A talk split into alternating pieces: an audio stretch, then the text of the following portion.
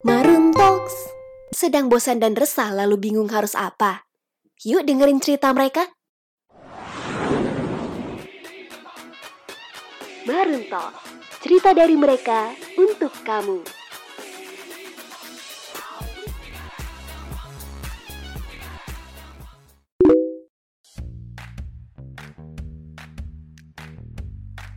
Marooners, welcome back to Maroon Talks. Bersama aku Yuna dalam edisi kolaborasi dengan Departemen Akademik dan Keprofesian. Sekarang, Maroon Talks sudah masuk volume ketiga dan tentunya akan membahas topik khas anak P R banget. Tamu kita kali ini merupakan seorang praktisi dengan jam terbang yang sangat tinggi, khususnya dalam memanajemen hubungan baik dengan rekan-rekan media. Beliau bekerja di salah satu perusahaan telekomunikasi terbesar di Indonesia. Menurut bintang tamu kita, ada satu rumus yang harus selalu ditanamkan dalam praktik P R, yaitu content is a king, media relations is a queen. Penasaran kan? Langsung saja deh kita sapa bintang tamu kita di sini. Selamat sore, Mas. Halo, Marooners. Salam kenal semuanya. Oke, okay. Udah kedengeran ya dari suara-suaranya ini uh, seru sekali perbincangannya. Boleh Mas langsung kenalan diri aja, um, nama, kemudian mungkin sekarang jabatannya dan sedang bekerja di mana juga. Oke, okay, uh, perkenalkan nama saya Aldin Hashim. Uh, sekarang posisi saya sebagai General Manager External Corporate Communication P T Telekomunikasi Selular. Kalau hmm. disingkat biasanya teman-teman kenal oleh Uh, namanya Telkomsel. Nah, jadi Telkomsel ini benar tadi kata kamu, perusahaan uh, terbesar untuk industri telekomunikasi di Indonesia. Senang bisa join di acara ini, berbagi pengalaman dan berbagi cerita buat uh, para Marooner semua. Wow, jadi ini teman-teman ya, ini dari perusahaan Telkomsel dan jabatannya nggak main-main, General Manager External Corporate Communications. Mas Aldin mungkin bisa menjabarkan sedikit nggak sih Mas, apa aja sih tugas dan fungsi yang dijalankan oleh seorang External Corporate Communications dan mungkin divisi-divisi bawahnya ada apa aja tuh Mas? Oke, okay, uh, jadi uh, External Corporate Communication itu merupakan satu fungsi atau satu divisi di Telkomsel yang bertanggung jawab set- pada setiap komunikasi yang keluar uh, kepada audiens publik dan stakeholder lain yang uh, teman-teman juga pasti tahu kan, stakeholder dari perusahaan, ada pelanggan, ada uh, general public, ada government, ada lembaga swadaya masyarakat, ada uh, pemilik saham, ada media, gitu kan. Nah, jadi khususnya untuk eksternal external corporate communication ini fokus di uh, menangani komunikasi kepada media, kepada general publik, uh, lalu kepada pelanggan. Jadi kurang lebih external com ini ada tiga. Tapi biasanya di sebuah perusahaan yang mungkin lebih skalanya lebih kecil, fungsi eksternal com itu bisa menangani sampai tujuh stakeholder yang tadi, gitu kan. Cuman karena Telkomsel lumayan perusahaannya agak besar, jadi divisi juga besar. Jadi yang government ada yang ngelola sendiri, lalu uh, lagi uh, government. Uh, Aku jadi lupa ya. Ya pokoknya yang tadi uh, pemegang saham itu ada lagi yang ngelola sendiri, itu ada bagian sendiri namanya investor relation. Lalu yang mm-hmm. government tuh ada namanya regulatory management. Nah cuma mm-hmm. untuk corporate communication di Telkomsel uh, dipimpin oleh seorang vice president corporate communication. Itu anak Unpad juga tuh, Fakultas Hukum. Jadi wow. nanti uh, Unpad juga. Ternyata Unpad uh, di Telkomsel banyak dapat tempat-tempat yang bagus. Jadi nggak sembarangan ternyata lulusan Unpad ya. Wow. Oke. Okay. Uh, jadi di Telkomsel, corporate communication itu mempunyai tiga divisi. Pertama adalah divisi external corporate communication, lalu divisi internal corporate communication, yang ketiga adalah divisi corporate social responsibility. Nah, tiga divisi inilah uh, bekerja sesuai perannya masing-masing.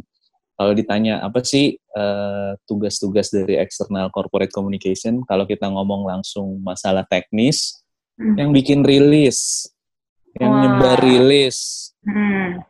yang manage hubungan dengan jurnalis, yang manage hubungan dengan media, yang ikut uh, ikutin perusahaan untuk kegiatan award, lalu semua komunikasi sosial media yang berupa materi korporasi itu kita juga yang bikin, engagement dengan para influencers, engagement dengan uh, engagement dengan para K O L K O L yang uh, ada di sosial media dan uh, di media tradisional, itu juga partnya kita. Wow. Partnya external corporate communication. Jadi memang banyak. Di divisi external corporate communication kita punya empat departemen, masing-masing dipimpin oleh, masing-masing ada manajernya dan supervisor dan staffnya. Jadi tim saya lumayan besar, ada eh, ada sekitar sepuluh orang di kantor pusat, lalu di jadi Telkomsel karena beroperasinya dari Sabang sampai Merauke, kita hmm. juga menempatkan seorang manajer corporate communication tuh ada di Medan, Jakarta, Surabaya, sama Makassar. Nanti masing-masing itu punya tim lagi.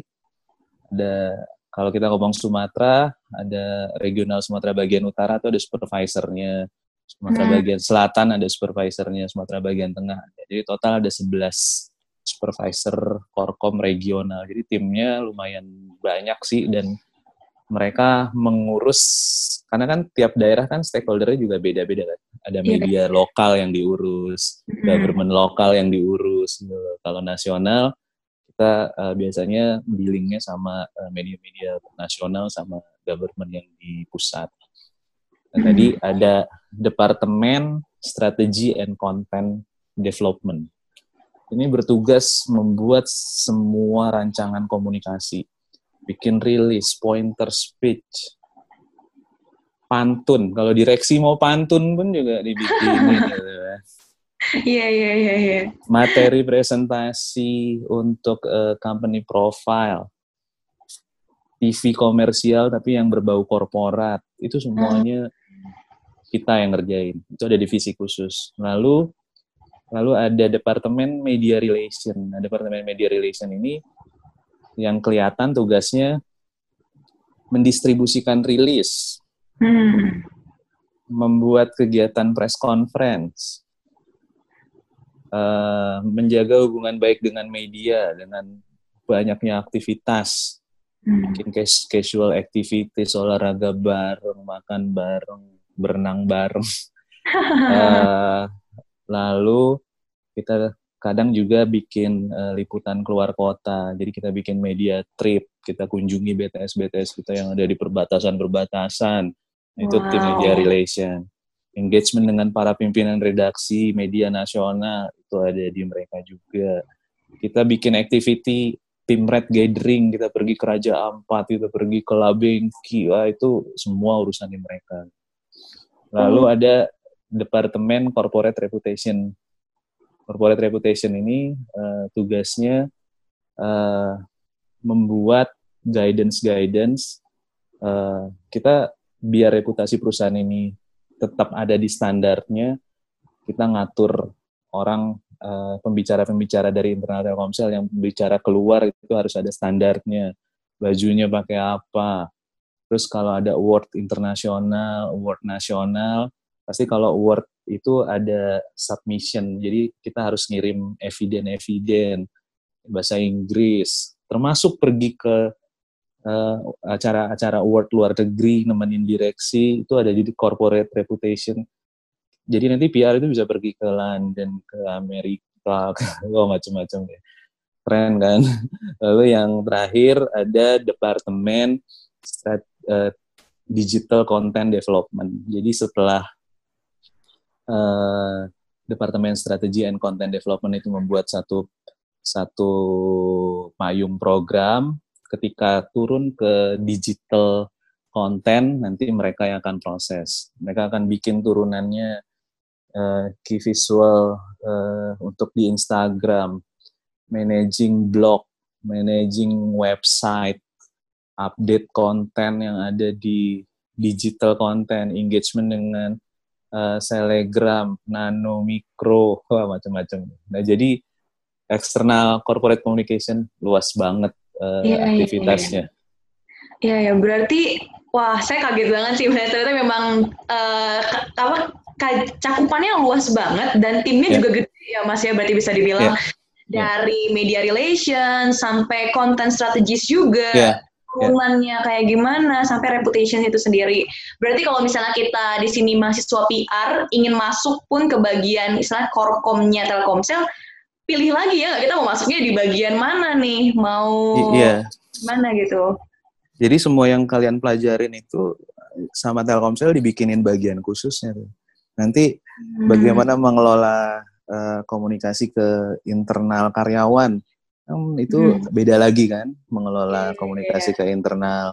Bagaimana membuat event-event skala korporat, menggelar eh, apa namanya, misalnya Telkomsel mau ulang tahun, standarnya harus gimana? Terus Telkomsel harus bikin eh, acaranya di mana, siapa pengisinya, apa konsepnya. Jadi managing event itu juga ada di Telkomsel. Hmm. Terus nanti panjang lagi C S R, bagi kamu, bagaimana kamu perusahaan ini berkontribusi buat masyarakat, ada yang Betul. ada yang donasi, ada yang building uh, soft skill ke kampus-kampus, ngegelar program Indonesia Next, Next Dev, ah, macam-macam. Wow, wow. Jadi ini buat teman-teman Marooners nih, khususnya dari Unpad. Tadi Mas Adin juga sempat mention banyak alumni Unpad juga di situ. Walaupun bukan dari jurusan komunikasi ya Mas ya, tapi masih adalah kesamaan Universitas Padjadjarannya di situ. Jadi mungkin teman-teman yang tertarik ya, apalagi dengan perusahaan yang luar biasa kayak ini, bisa nih dicari tahu lebih dalam lagi. Nah Mas Aldin, ngobrol-ngomong soal uh, media relations, Uh, yep. kita juga udah sempat cari tahu nih soal Mas Aldin, dan kita lihat bahwa ternyata Mas Aldin punya jam terbang yang cukup lama juga, khususnya ngomongin soal media relations itu sendiri. Mungkin Mas Aldin bisa cerita sedikit nggak sih pengalaman dulu waktu menangani media secara langsung nih, khususnya di, di bagian nasional ya Mas ya? Hmm. Ya, yeah. jadi uh, saya bukan lulusan P R, saya justru lulusan manajemen keuangan dan pemasaran. Jadi satu waktu saya uh, dapat penugasan untuk uh, pindah ke uh, media relation manager. Jadi banyak yang harus saya pelajarin, tapi uh, kebetulan saya dapat mentor yang bagus. Kebetulan waktu itu Vice President Korkom kita namanya Bu Adita Irawati. Beliau uh, sekarang staf khusus Uh, Menteri Perhubungan R I, tapi sebelumnya Bu Adita staf khusus uh, Presiden Republik Indonesia. Nah, jadi Bu Adita tuh memang uh, seorang P R, eh, guru P R saya lah. Jadi saya hmm. banyak TikTok ke beliau karena banyak irisan pekerjaan, karena kan hubungannya atasan bawahan. Uh, silakan Aldin uh, pelajari berdasarkan pengalaman yang didapat. Saya nggak akan ngajarin dulu, silakan terjun. Oh my God. Wow, jadi langsung disuruh terjun ya Mas ya? Disuruh terjun. Uh, tadi kan saya cerita banyak banget aktivitas uh, media relation. Tapi yang pertama kamu harus ketahui, fungsi dari media relation. Fungsi dari media relation di setiap perusahaan tuh mungkin beda-beda uh, apa um, uh, tugas utamanya. Tapi di Telkomsel ini sudah terbentuk tugasnya. Pertama adalah kalau kita mau bikin kegiatan press conference, kita harus tahu mengundang siapa, dari media mana, hmm. siapa yang datang. Artinya yang kamu harus punya pertama adalah database wartawan dan media. Itu penting hmm. banget. Media itu luas, banyak banget desk kalau kamu tahu. Jadi yes. uh, ada desk Uh, internasional, ada desk nasional, ada yang ngebahas khusus teknologi, ada yang ngebahas khusus ekonomi. Karena kalau kita salah ngundang, hmm. uh, akhirnya nggak ada media yang datang. Jadi kita harus telusuri dulu tuh setiap media itu siapakah yang ditugaskan oleh medianya untuk ngeliput uh, apa namanya, meliput kayak Telkomsel ini. Jadi ini Telkomsel ini agak unik, masuknya ke industri teknologi informasi. Jadi kita hmm. harus tahu, kita harus tahu wartawan-wartawan yang diassign oleh medianya untuk ngulas teknologi informasi. Nah itu media kan ada banyak, di database saya aja sekarang tuh kalau media nasional ada sekitar lima puluh media yang kita kelola secara nasional. Dari tier satu, tier dua, tier tiga. Kita harus tahu siapa team rednya, siapa redakturnya, siapa reporternya. Oke. Jadi pertama kamu harus uh, benahin dulu semua database yang ada. Karena di situ starting point-nya. Hmm. Kan tadi ada kerjaan press conference. Kalau setelah tahu kita undang siapa, database-nya bagus, akhirnya kan kita tahu dia, kita ngundang siapa. Hmm. Habis itu, database itu harus dilengkapi sampai ke ujung. Kita harus tahu rumahnya, kita harus tahu ulang tahunnya, kita wow. harus tahu uh, dia senangnya apa sih, uh, olahraganya apa.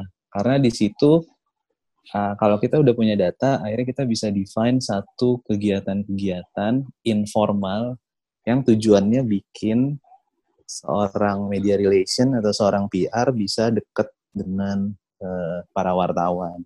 Hmm. Karena at the end, at the end hubungannya nggak uh, cuma sebagai uh, partner gitu ya, uh, wartawan, terus P R, tapi bisa ditingkatkan sampai ke level, sampai ke teman baik lah. Karena kalau sudah berteman, uh, kalian tuh udah berteman. Eh, si Aldin ngundang nih, uh, ada preskon jam dua. Tapi hal yang sama, uh, di jam yang sama ada kegiatan serupa dari operator lain atau dari uh, perusahaan lain. Pasti hmm. dia akan milih ke kita. Ah, gue gak enak sama Aldin, jadi gue datangnya ke Aldin. Kayak gitu. Lalu, setiap hari wartawan itu terima rilis itu banyak banget loh. Yes, Kalau kita yes. ngomong industri teknologi informasi, apa aja sih? Ada Telkomsel, terus ada Indosat X L tiga, hmm. ada Gojek, ada Grab, ada Halodoc, wah sampai ada Apple, ada Samsung, ada benar-benar macam-macam gitu kan. Itu uh, siapa sih yang butuh diberitakan? Media dan wartawan memang butuh berita, tapi media itu sekarang nggak kekurangan berita karena banyak banget perusahaan yang melempar rilis dan ngeluarin layanan produk itu setiap hari itu banyak banget. Benar. Jadi pre- presensi kita, berita kita ada di medianya itu benar-benar kita harus berlomba. Kita harus berlomba supaya materi yang kita kasih ke dia itu bisa naik. Hmm. Apalagi kalau kita ngomong koran cetak kan space-nya terbatas kan. Yes, yes.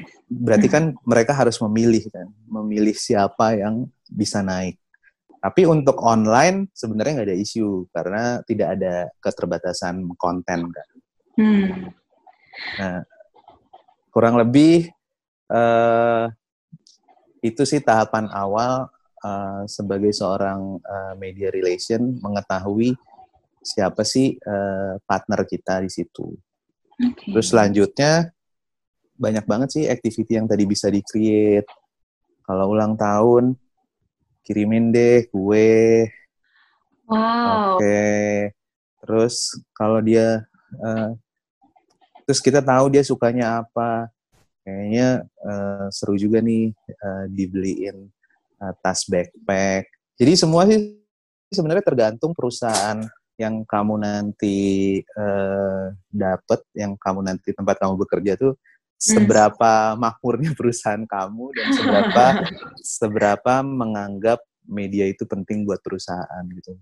So far Telkomsel itu uh, menganggap media itu adalah partner yang sangat penting gitu kan. Makanya kita diberi keleluasaan keleluasaan yang uh, cukup bisa kita bergerak untuk uh, membuat hubungan kita dengan media itu uh, jadi makin dekat. Wow, itu hebat banget sih Mas. Berarti kalau medianya ada, let's say tadi kan lima puluh media ya, jurnalisnya nggak mungkin cuma satu tuh kan Mas, mungkin ada sekitar dua, tiga, itu semuanya diperhatikan berarti ya Mas, tanggal ulang tahunnya, dikasih hadiah ulang Makanya. tahun bahkan.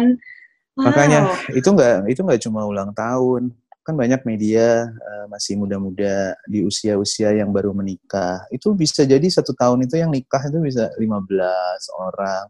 Seorang wow. P R itu harus harus bisa, uh, ini triknya ya, P R itu harus bisa menginvestasikan hidupnya, uh, waktunya untuk uh, teman-teman kita itu. Karena tujuannya nanti uh, kalau lo udah temenan sama mereka, hmm. semua tuh jadi sangat mudah. Tapi memang ngerjainnya nggak gampang. Karena teman-teman media, tadi kamu tahu kan ada lima puluh media, ada mungkin at least tiga orang yang kita kenal, berarti udah seratus lima puluh orang. Betul. Di kepala lo nggak bakal muat kan uh, prosesornya, memori. Iya, iya, Makanya iya. lo harus punya catatan tadi, database tadi, mm-hmm. supaya nggak supaya nggak kelewat. Terus dibikin automation, engage lah dengan sebuah perusahaan toko kue di Jakarta yang data udah kamu kumpulin selama satu tahun, kan ulang tahun nggak mungkin berubah dong gitu. Iya, iya betul. Langsung dibikin otomatis misalnya. Itu dari sisi kue, hmm. tapi kan hmm. kalau kawinan nggak bisa gitu ya. Hmm. Kalau kawinan kan harus didatengin. Oh. Ya itu cuma contoh-contoh sih. Semua semua uh, kegiatan-kegiatan bisa kalian pilih berdasarkan uh, interest media apa interest wartawan masing-masing sih. Kadang kita juga bikin acara futsal bareng seminggu sekali dengan jurnalis yang cowok-cowok.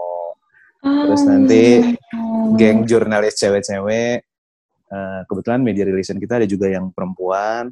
Terus kita ini, di sana di nyalon, nonton, makan. Gitu. Wow, udah benar-benar kayak sahabat ya Mas, lihat. Bener, ini emang benar-benar uh, uh, apa namanya? Kita bentuk dari awal, media relation itu harus menjadi sahabatnya media. Makanya, kebetulan waktu saya pertama kali jadi manajer media relation, itu uh, departemen baru.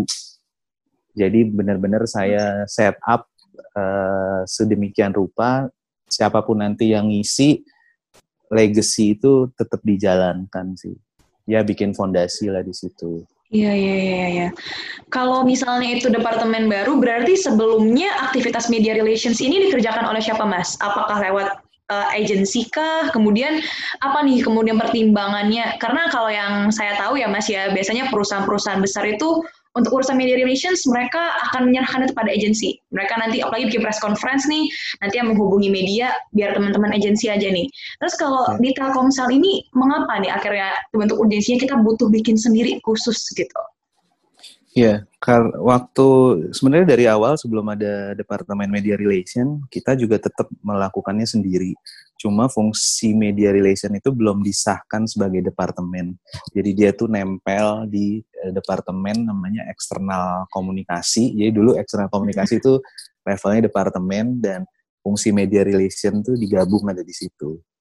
Nah, hmm. terus kan pas di zaman saya itu ternyata Media Relation diluasin. Jadi dibikin departemen sendiri gitu kan. Hmm.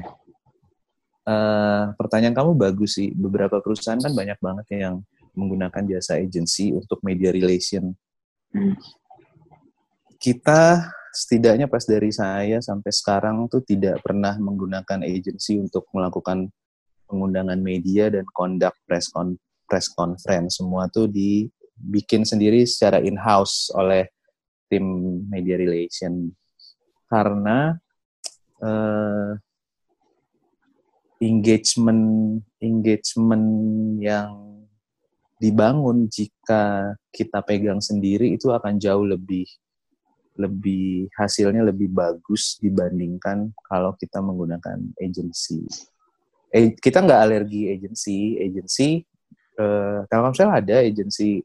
Saya di Departemen Strategi and Content, kita dibantu agensi, tapi untuk hmm. bantu mikirin strategi dan konten, gitu kan. Tapi untuk aktivitas media relation, uh, kita conduct sendiri karena, satu, kita punya pengalaman, uh, pengalaman yang panjang untuk mengconduct setiap kegiatan, dan kita sudah bisa ngelihat efektivitas uh, kalau kita handle sendiri, media itu kita handle sendiri.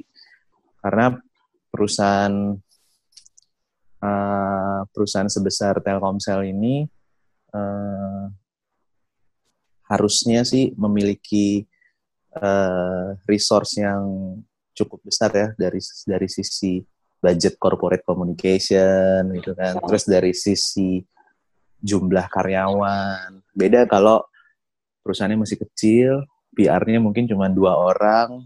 Iya, iya, iya. Makanya butuh agensi buat ngebantu mereka. Nah, kita sih punya cukup banyak resource, jadinya kita kelola sendiri. Tapi dari sisi efektivitas, kalau misalnya Telkomsel, sekarang kan udah besar, banyak resource-nya banyak, terus masih pakai agensi sih, menurut saya itu malah membuat hubungan antara Telkomsel dengan media itu menjadi jauh. Gitu.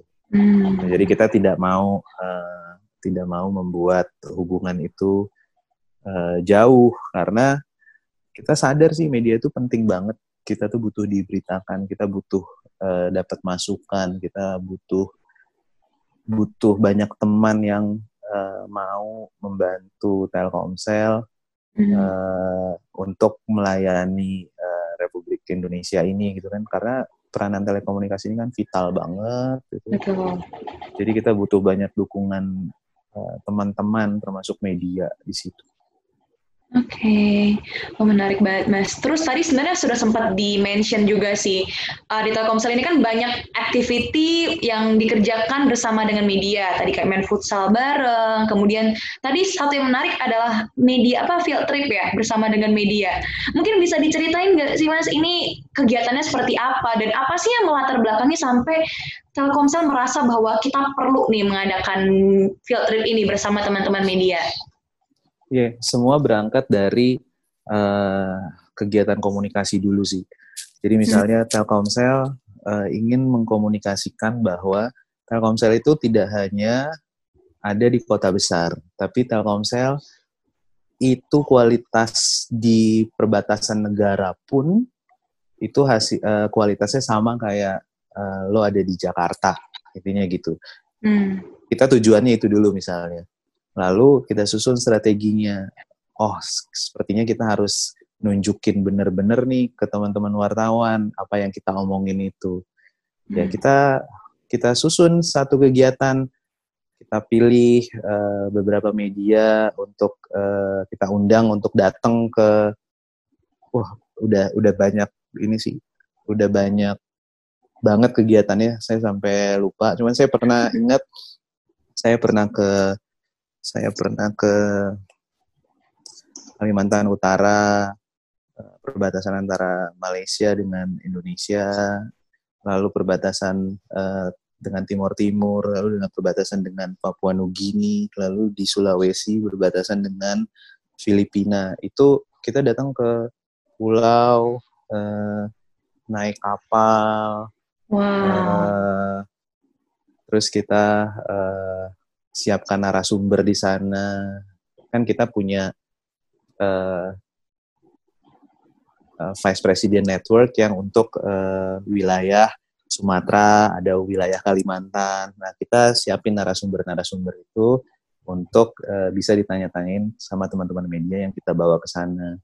Nah, kelebihannya lagi, karena kita uh, biasanya kan kalau preskon di Jakarta, acara dua jam, tiga jam selesai. Nah, tapi kan kalau Kalau kita pergi keluar kota, kurang lebih tiga hari, empat hari, bonding kita dengan mereka tuh akan lebih dekat. Karena kan uh, sekamar bareng, misalnya gitu, sepesawat bareng, semobil bareng.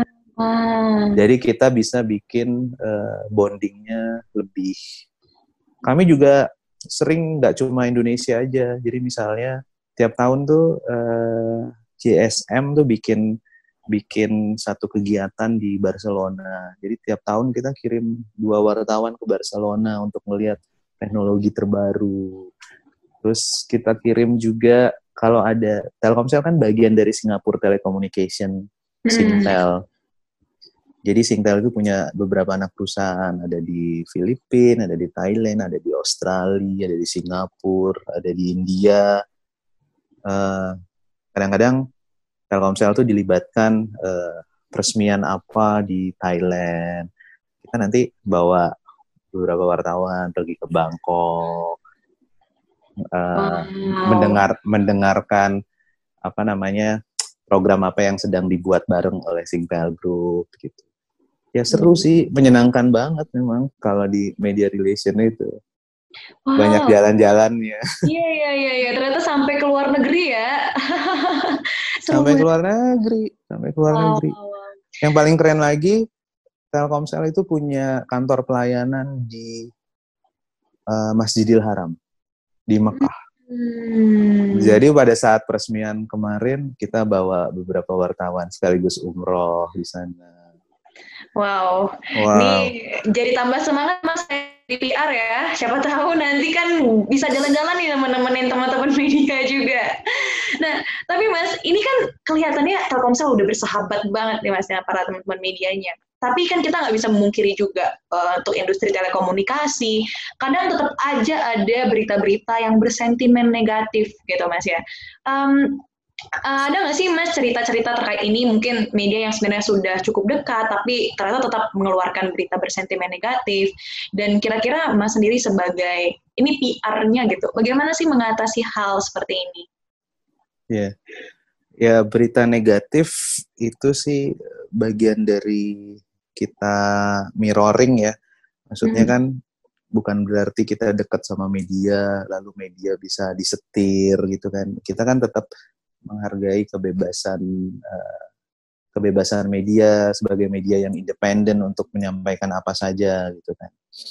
Tapi uh, biasanya gini, ketika ada berita negatif, uh, teman-teman kita yang ada di media tuh pasti akan hubungin sih pertama.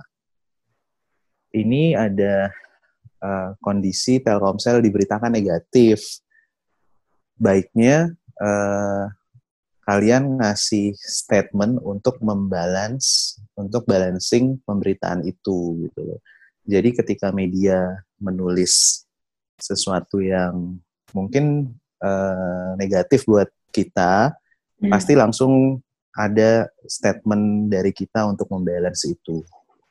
Jadi tadi dampaknya kalau kita hubungannya bagus, kita tuh pasti akan dapat notifikasi. Jadi nggak mungkin ujuk-ujuk beritanya naik buruk. Gitu ya. Uh, beritanya, berita negatif itu naik. Kalaupun naik, itu yang tadi. Jadi media itu kan tadi banyak banget kanal ya.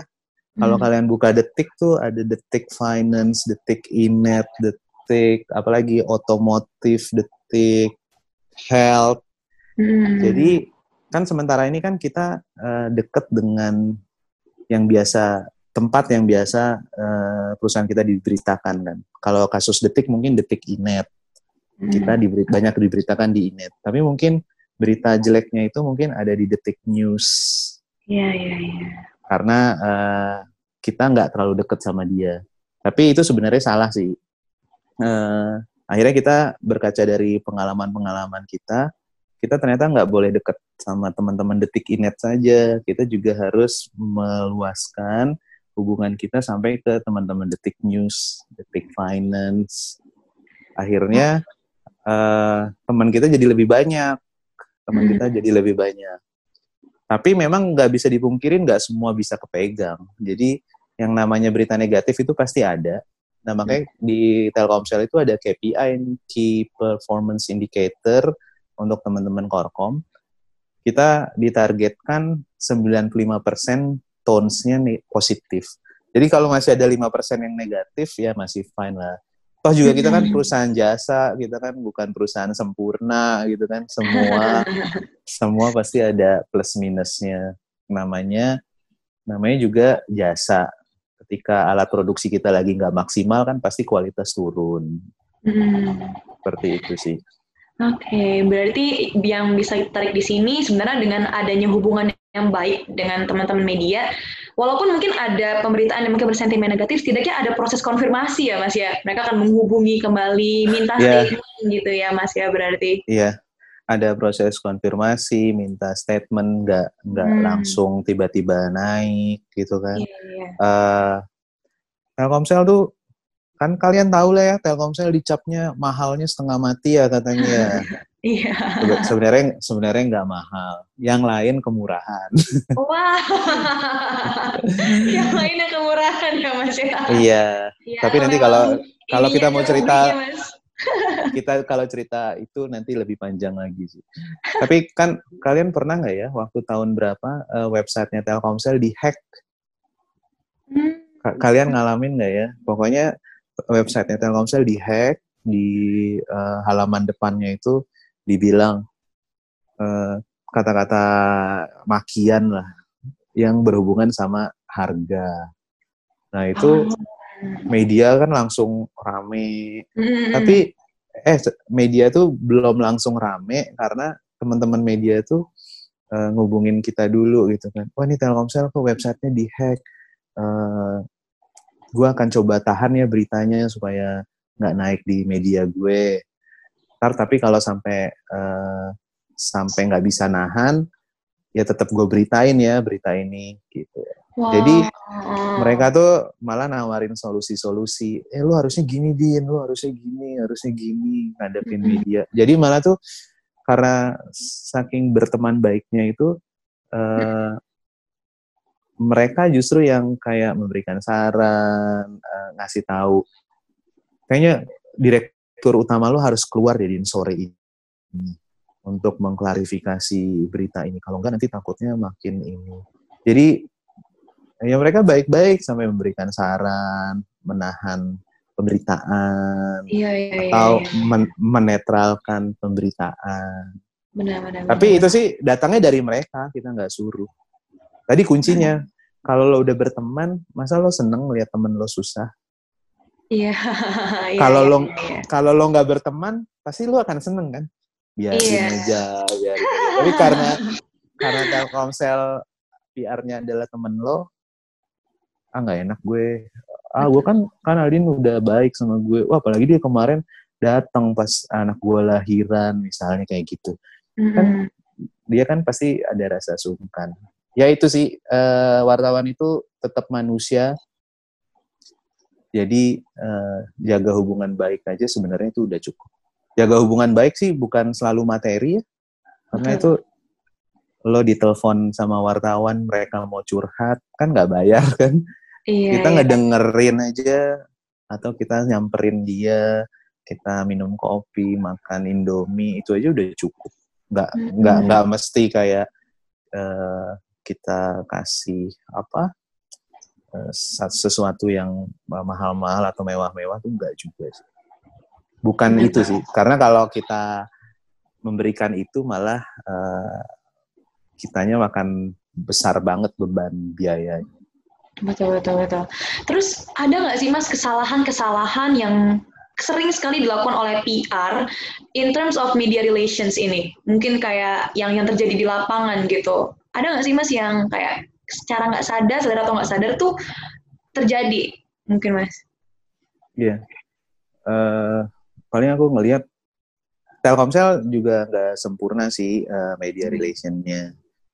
Nah kesalahan itu pertama ini, kadang-kadang uh, kita keasikan ngambil seneng-senengnya aja, jadi main-mainnya sama wartawan terus enak gitu. Hmm. Tapi padahal momen itu bisa dipakai untuk kita feeding konten tadi. Jadi misalnya kalau udah enak ngobrolnya, lo bisa masukin inilah konten-konten sponsor. Lo tahu nggak sih ada Maxstream? Lo tahu nggak sih ada Langit Musik? Ini caranya begini loh, misalnya gitu. Terus uh, tahu nggak sih tentang isu ini? Jadi uh, media relation nggak cuma memanage relationnya aja, tapi dia harus jadi storyteller yang baik sih buat teman-teman media karena mereka lah yang posisi ada di depan. Jadi itulah momen perusahaan bisa menyampaikan konten-kontennya itu lebih casual, lebih private.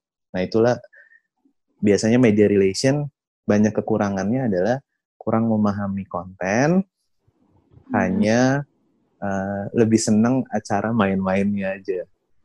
Eh, benar-benar. Itu sih itu uh, kadang-kadang uh, jadi kesalahan sih. Terus okay. yang kedua, uh, kita harus lihat-lihat juga memilih media relation tuh harus ngelihat jenis orangnya juga. Kalau orangnya pendiam, orangnya uh, kutu buku, tiap kali ngobrol garing, itu jang, jangan dipilih jadi seorang media relation. Karena media relation tuh orangnya harusnya fun, ngomong terus, bawel, hmm. uh, ya... supel lah Mas ya. Supel, uh, wangi, itu penting juga tuh. Bener, soalnya kalau media relation nggak wangi nanti wartawannya kabur. Ah malesnya sama Aldin bau gitu. Iya ya, itu kayak hubungan antarpersonal lah Mas ya, itu memang penting ya. Banget di situ. Jadi ya. Bisa dilihat tadi kesalahannya pertama, yang apa ya, bukan kesalahan, bahkan yang hal yang perlu diperhatikan oleh yeah. P R, khususnya di media relations itu, satu harus memahami konten ya Mas ya. Kita membangun hubungan, kita tahu nih produk kita kayak gimana, nih story yang mau kita angkat kayak yeah. gimana, gitu. Betul, kita harus harus mengequip uh, tambahan itu untuk jadi seorang hmm. media relation yang andal. Baru hmm. lengkap kalau udah bawel, supel, terus bisa masukin konten, itu dua jempol. Betul, betul, betul. Menarik sih Mas, karena aku pernah juga nih baca dari semacam buku-buku gitu ngomongin media relations, bahkan katanya kadang waktu kita lagi ngopi bareng dengan teman media, sebenarnya apa, lagi santai aja, cuma karena obrolan nyambung, sekali-kali bisa masukin sedikit nih soal di perusahaan kita lagi kayak gimana gitu, dan ternyata bisa diangkat juga dari obrolan santai itu. Betul, betul, betul ah. banget, betul banget. Pokoknya uh, media relation tuh uh, cukup strategis sih menurut saya. Malah saya tuh punya sedikit teori tentang media relation sih. Uh, belum pernah dipub- dipublish sih teorinya. Jadi kalau kamu pernah dengar content is a king kan? Iya. Yeah. Uh, Jadi apa apapun itu ya tergantung kontennya gitu kan. Hmm. Content is a king, media relation is a queen. Wow. Aku bilangnya gitu. Kenapa? Karena, kamu kan tadi saya udah ceritain tuh, semua perusahaan masukin rilis dalam satu hari yang sama, terus lo berebut tempat. Mm-mm. Konten lo udah bagus. Cuman kalau lo nggak kepilih karena uh, dia lebih segan sama salah satu perusahaan si B, pasti lo nggak bakal naik kan, walaupun kontennya udah udah king kan. Iya, iya, iya, iya, iya. Ya. Dan tahu sendiri kalau Queen itu, Queen itu memang kesannya orang nomor dua ya. Mm-mm. Tapi padahal kalau di rumah dia memimpin, Bu. Dalam sebuah hubungan kadang-kadang dia malah memimpin kan. Iya, iya, iya, iya, iya. Kan kamu perempuan, pasti kamu tahu. Wow. Tapi ini bagus, ini menarik banget Mas. Berarti konten is a king. Penting ya. ya? Penting. Penting. Konten konten bagus itu wajib, hukumnya wajib. Mm. Tapi eh, tanpa media relation yang bagus, yeah, yeah, yeah. konten yang udah jadi king itu percuma, karena kalian kalah kalah ini kalah tempat sama seorang P R dari perusahaan lain yang lebih dekat sama si jurnalis itu. Betul, betul, betul. Saling melengkapi ya Mas ya, king dan queen ini ya, nggak bisa saling melengkapi, nggak bisa sendiri, nggak bisa. Mm-hmm. Makanya media relation cukup strategis. Hmm.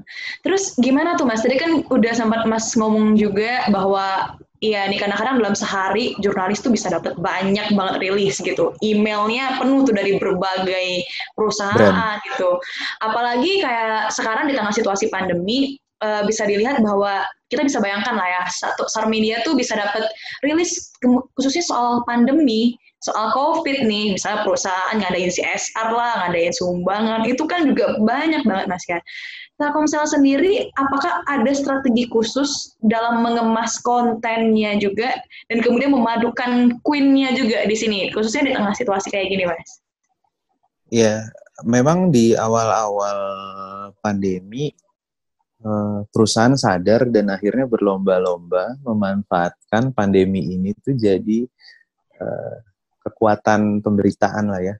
Hmm. Perusahaan gue me- memberikan kontribusi apa aja, perusahaan gue ngasih apa aja, itu memang akhirnya jadi jadi perang ini sih, jadi perang apa? Perang konten antar perusahaan gitu kan, masing-masing tuh.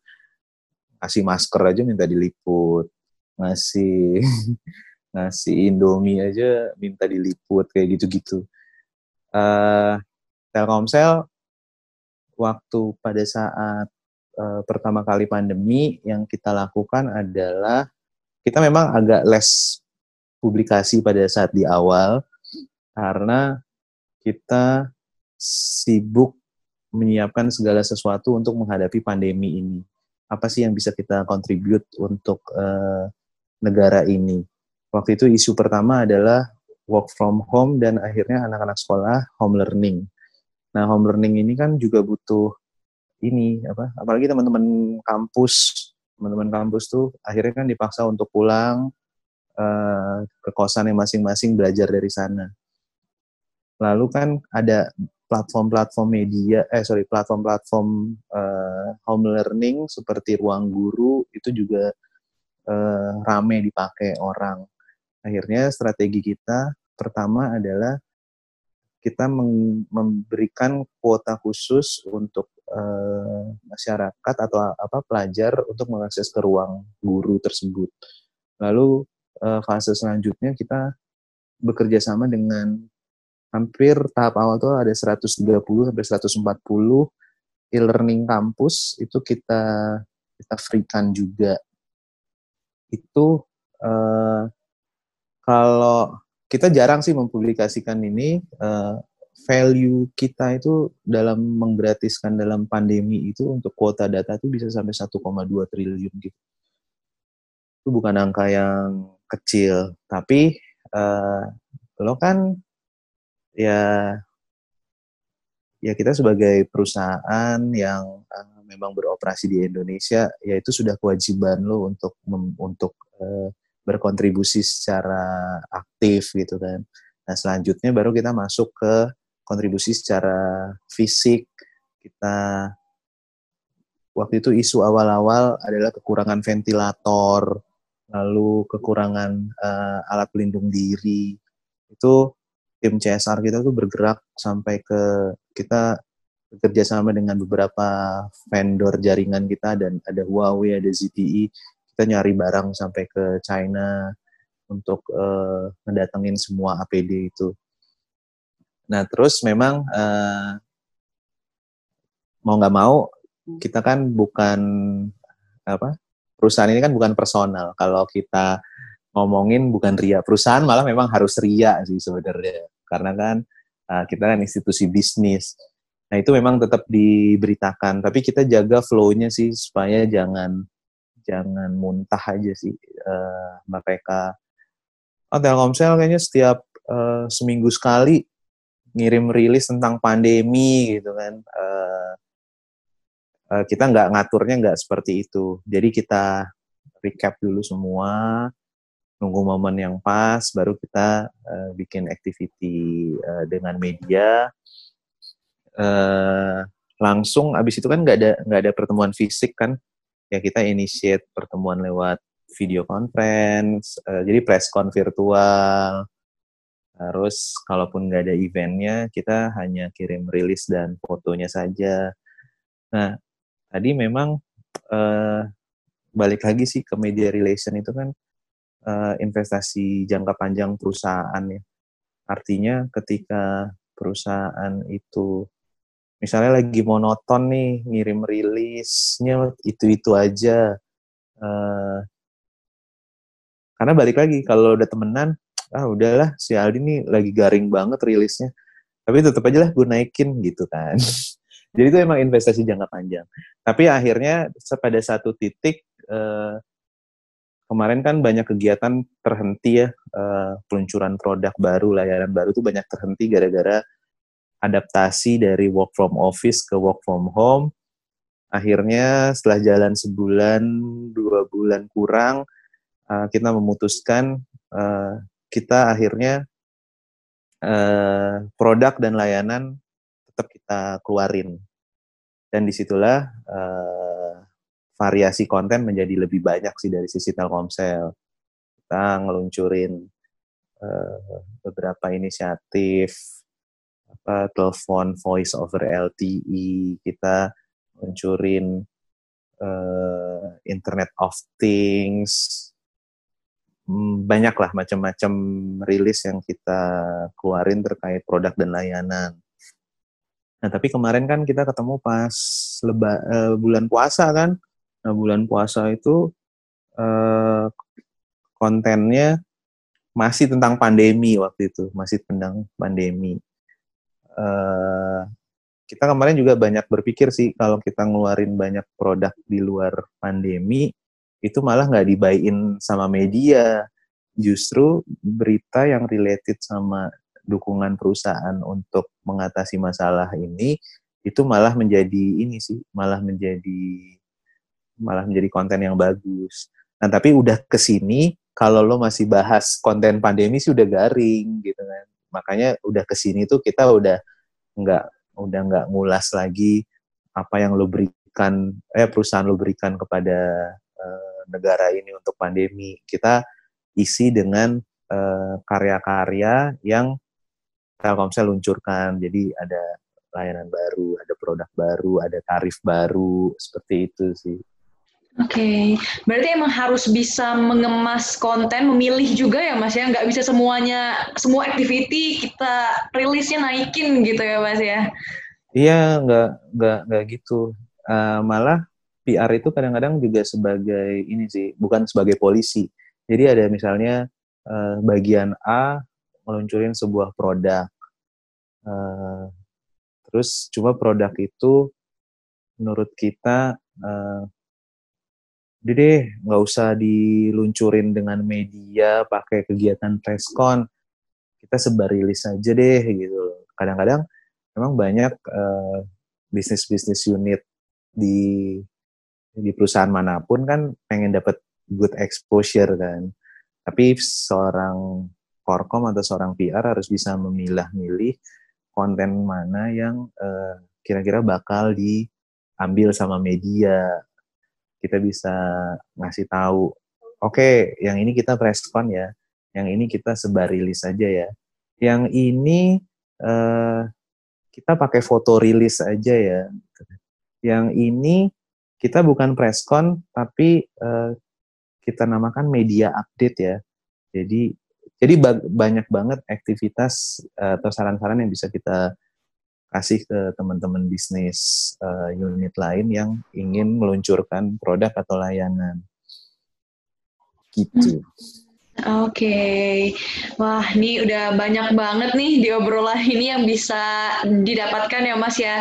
Dari tadi kita udah ngebahas soal pentingnya membangun persahabatan hubungan, di sini ya. Ya. Hubungannya udah harus sedekat dan sepersonal itu, bukan cuma datang ngasih tahu nih kita udah rilis gitu, tapi harus berkelanjutan, dibangun pelan-pelan berarti Mas ya hubungannya itu.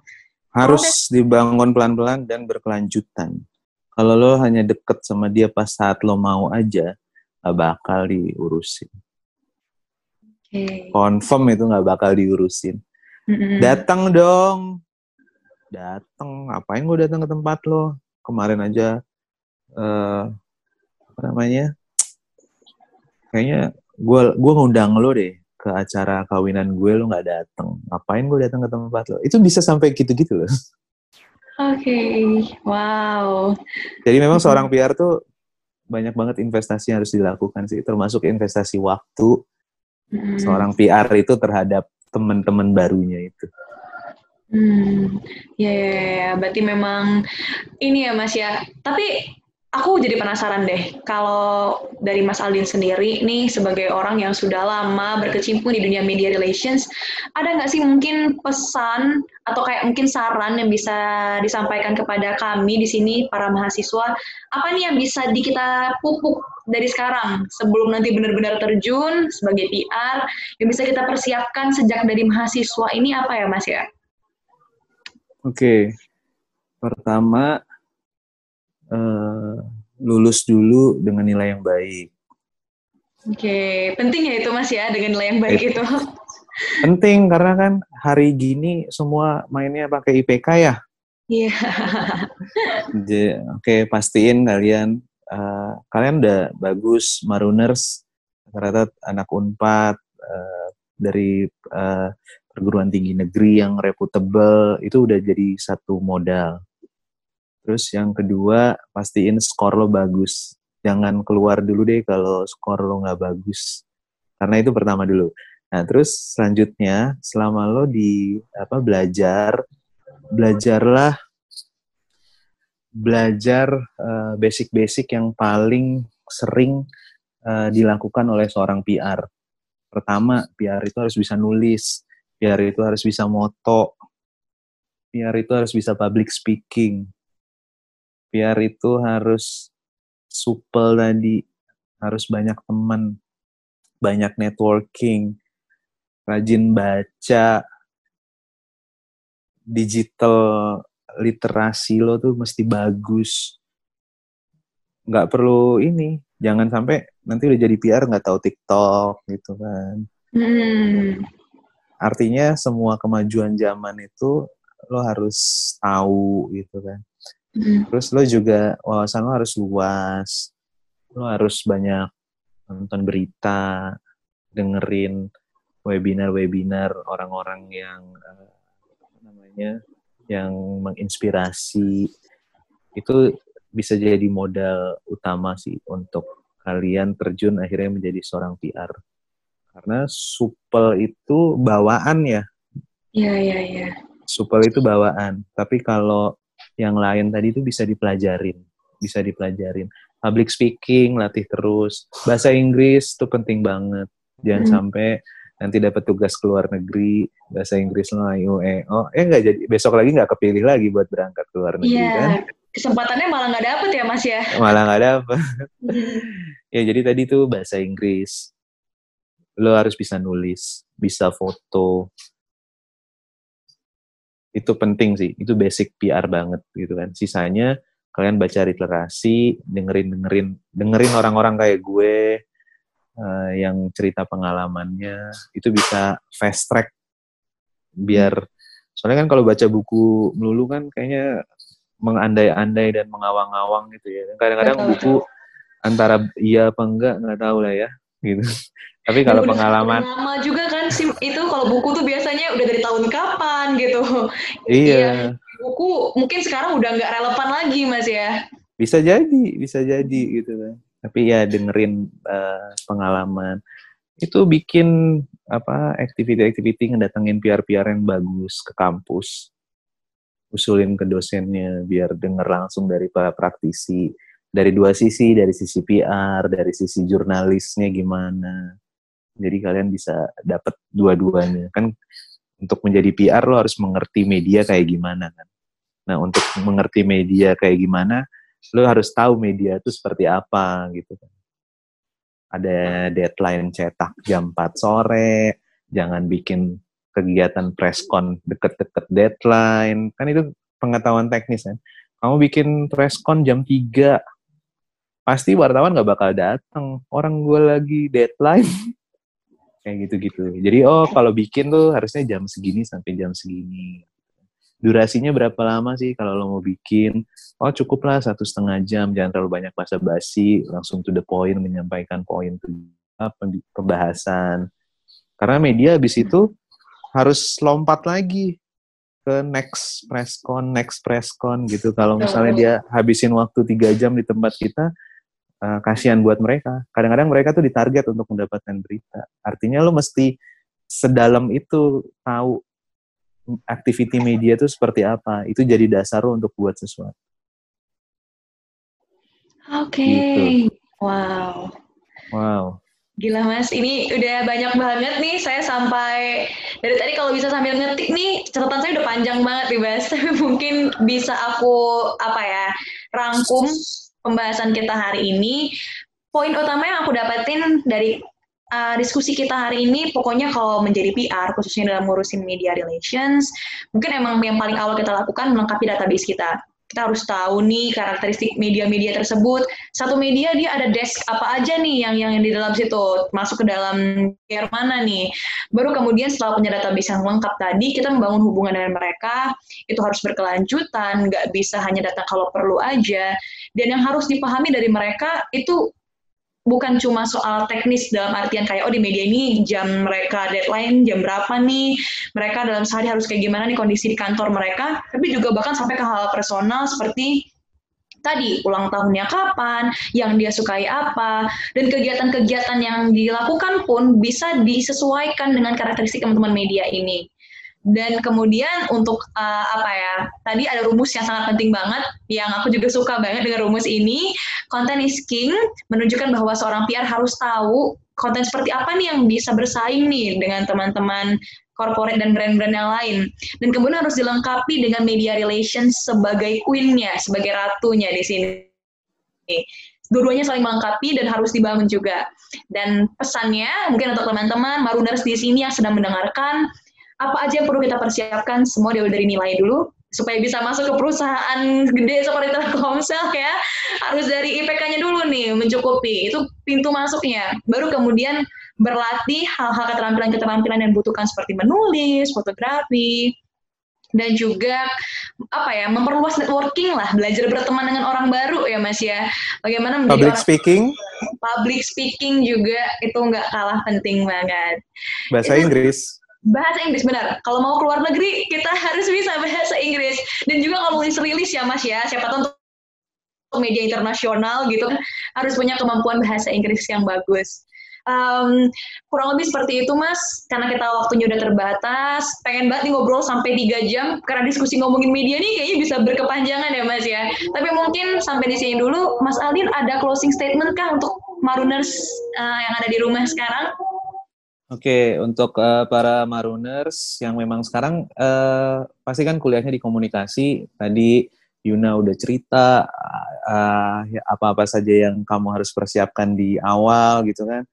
Tetap bermimpi, uh, belajar yang rajin, uh, see you on top di industri uh, P R di Indonesia. Wow, see you on top. Wah, terima kasih banyak ya Mas Aldin atas sesi hari ini, sangat insightful. Semoga Marooners di sini juga bisa apa ya, catatan-catatan hari ini yang kita pelajari bisa kemudian diterapkan di kemudian hari. Um, saya Yunadian sebagai host dan Mas Aldin di sini sebagai bintang tamu luar biasa kita. Pamit undur diri. Sampai jumpa di Maroon Podcast yang selanjutnya. Dah. Bye bye.